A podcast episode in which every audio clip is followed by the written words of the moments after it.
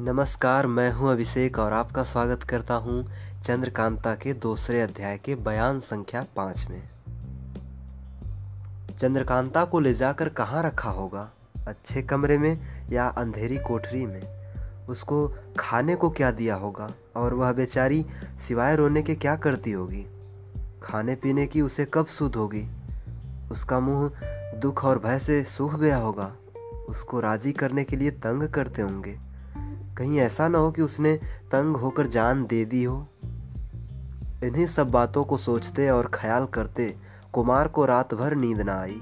सवेरा होने ही वाला था कि महाराज शिवदत्त के लश्कर से डंके की आवाज़ आई। मालूम हुआ कि दुश्मनों की तरफ़ लड़ाई का सामान हो रहा है।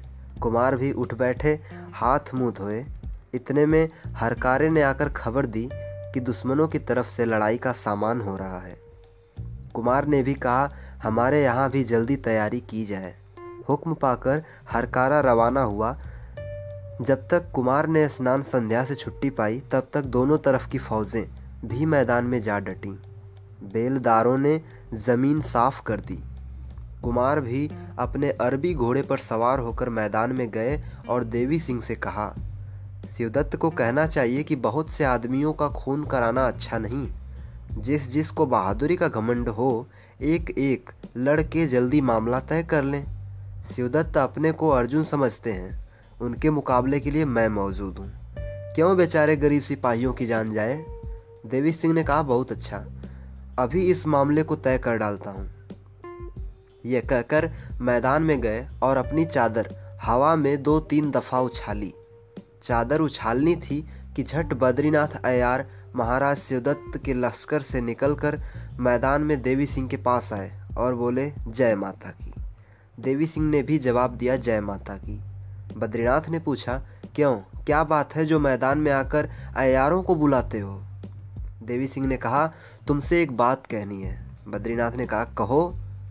देवी सिंह बोले, तुम्हारी फौज में मर्द बहुत हैं कि औरत? बद्रीनाथ औरत की सूरत भी नहीं दिखाई देती। देवी सिंह बोले, तुम्हारे यहाँ कोई बहादुर भी है कि सब गरीब सिपाहियों की जान लेने और तमाशा देखने वाले ही हैं? बद्रीनाथ बोले, हमारे यहाँ बहादुरों की तो भरमार है। देवी सिंह बोले, तुम्हारे कहने से तो मालूम होता है कि सब खेत की मूली ही हैं। बद्रीनाथ बोले, यह तो मुकाबला होने से ही मालूम होगा। देवी सिंह बोले तो क्यों नहीं एक पर एक लड़के हौसला निकाल लेते? ऐसा करने से मामला भी जल्द तय हो जाएगा और बेचारे सिपाहियों की जानें भी मुफ़्त में ना जाएँगी। हमारे कुमार तो कहते हैं कि महाराज शिवदत्त को अपनी बहादुरी का बड़ा भरोसा है। आए पहले हमसे ही भिड़ जाएँ, या वही जीत जाएँ, या हम ही चुनार की गद्दी के मालिक हों। बात ही बात में मामला तय हो जाता है। बद्रीनाथ बोले तो इसमें हमारे महाराज कभी पीछे ना हटेंगे। वह बड़े बहादुर हैं। तुम्हारे कुमार को तो चुटकी से मसल डालेंगे। देवी सिंह बोले, या तो हम भी जानते हैं कि उनकी चुटकी बहुत साफ़ है। फिर आए मैदान में। इस बातचीत के बाद बद्रीनाथ लौटकर अपनी फौज में गए और जो कुछ देवी सिंह से बातचीत हुई थी, जाकर महाराज शिवदत्त से कहा। सुनते ही महाराज शिवदत्त तो लाल हो गए और बोले यह कल का लड़का मेरे साथ मुकाबला करना चाहता है? बद्रीनाथ ने कहा, फिर हियाव ही तो है, हौसला ही तो है। इसमें रंज होने की क्या बात है? मैं जहाँ तक समझता हूँ, उनका कहना भी ठीक है।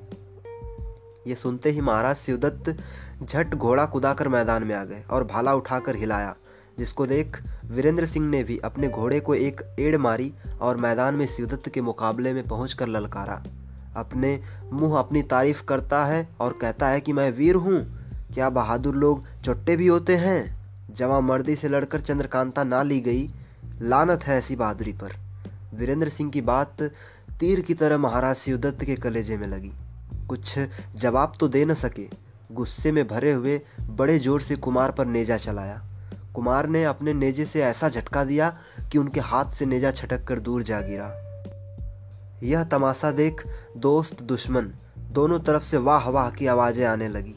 शिवदत्त बहुत बिगड़ा और तलवार निकालकर कुमार पर दौड़ा। कुमार ने तलवार का जवाब तलवार से दिया। दोपहर तक दोनों में लड़ाई होती रही।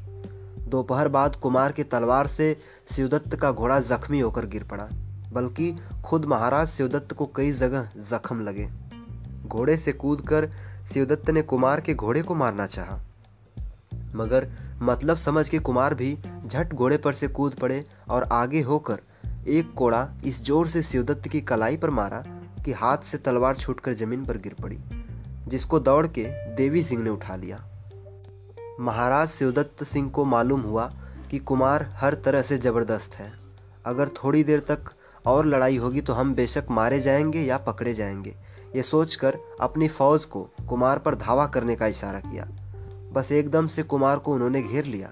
यह देख कुमार की फौज ने भी मारना शुरू किया।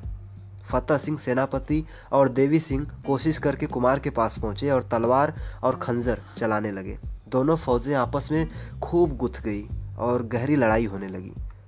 शिवदत्त के बड़े बड़े पहलवानों ने चाहा कि इस लड़ाई में कुमार का काम तमाम कर दें, मगर कुछ बन न पड़ा।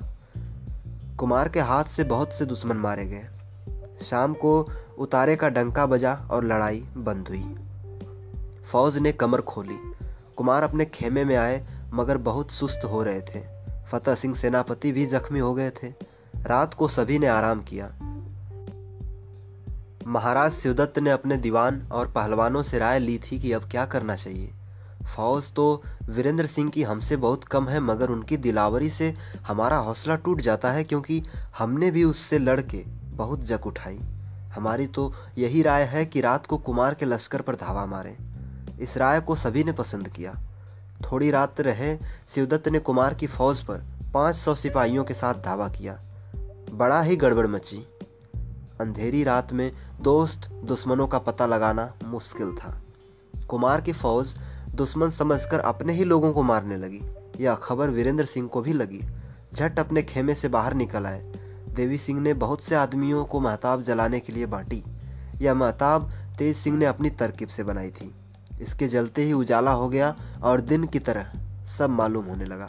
अब क्या था? कुल पाँच सौ आदमियों को मारना क्या सुबह होते होते शिवदत्त के पाँच सौ आदमी मारे गए? मगर रोशनी होने के पहले करीब हज़ार आदमी कुमार की तरफ़ के नुकसान हो चुके थे, जिसका रंज वीरेंद्र सिंह को बहुत हुआ और सुबह को लड़ाई बंद ना होने दी। दोनों फौजें फिर गुथ गई।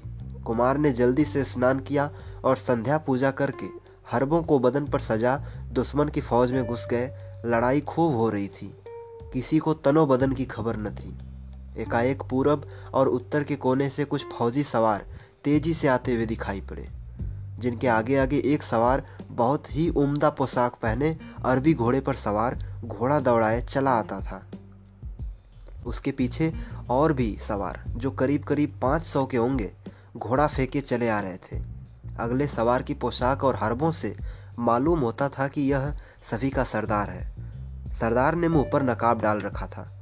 इस फौज ने पीछे से महाराज शिवदत्त की फौज पर धावा किया और खूब मारा। इधर से वीरेंद्र सिंह की फौज ने जब देखा कि दुश्मनों को मारने वाला एक और आ पहुँचा, तबीयत बढ़ गई और हौसले के साथ लड़ने लगे। दो तरफी चोट महाराज शिवदत्त की फौज संभाल न पाई और भाग चली। फिर तो कुमार की बन पड़ी, दो कोस तक पीछा किया। आखिर फतह का डंका बजाते अपने पड़ाव पर आए, मगर हैरान थे कि ये नकाब पोस्ट सवार कौन थे?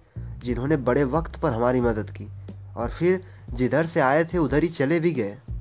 कोई किसी की जरा मदद करता है तो आसान जताने लगता है, मगर इन्होंने हमारा सामना भी नहीं किया। ये तो बड़ी बहादुरी का काम है। बहुत सोचा, मगर कुछ समझ में ना आया। महाराज शिवदत्त का बिल्कुल माल खजाना और खेमा वगैरह कुमार के हाथ लगा। जब कुमार निश्चिंत हुए, उन्होंने देवी सिंह से पूछा क्या तुम कुछ बता सकते हो कि वे नकाबपोश कौन थे जिन्होंने हमारी मदद की? देवी सिंह ने कहा, मेरे कुछ भी ख्याल में ना आता, मगर वाह, बहादुरी इसको कहते हैं। इतने में एक जासूस ने आकर खबर दी कि दुश्मन थोड़ी दूर जाकर अटक गए हैं और फिर लड़ाई की तैयारी कर रहे हैं। नमस्कार, मैं हूँ अभिषेक और अभी अभी आपने सुना चंद्रकांता के दूसरे अध्याय का बयान संख्या पाँच। जल्द मुलाकात होगी बयान संख्या छः में।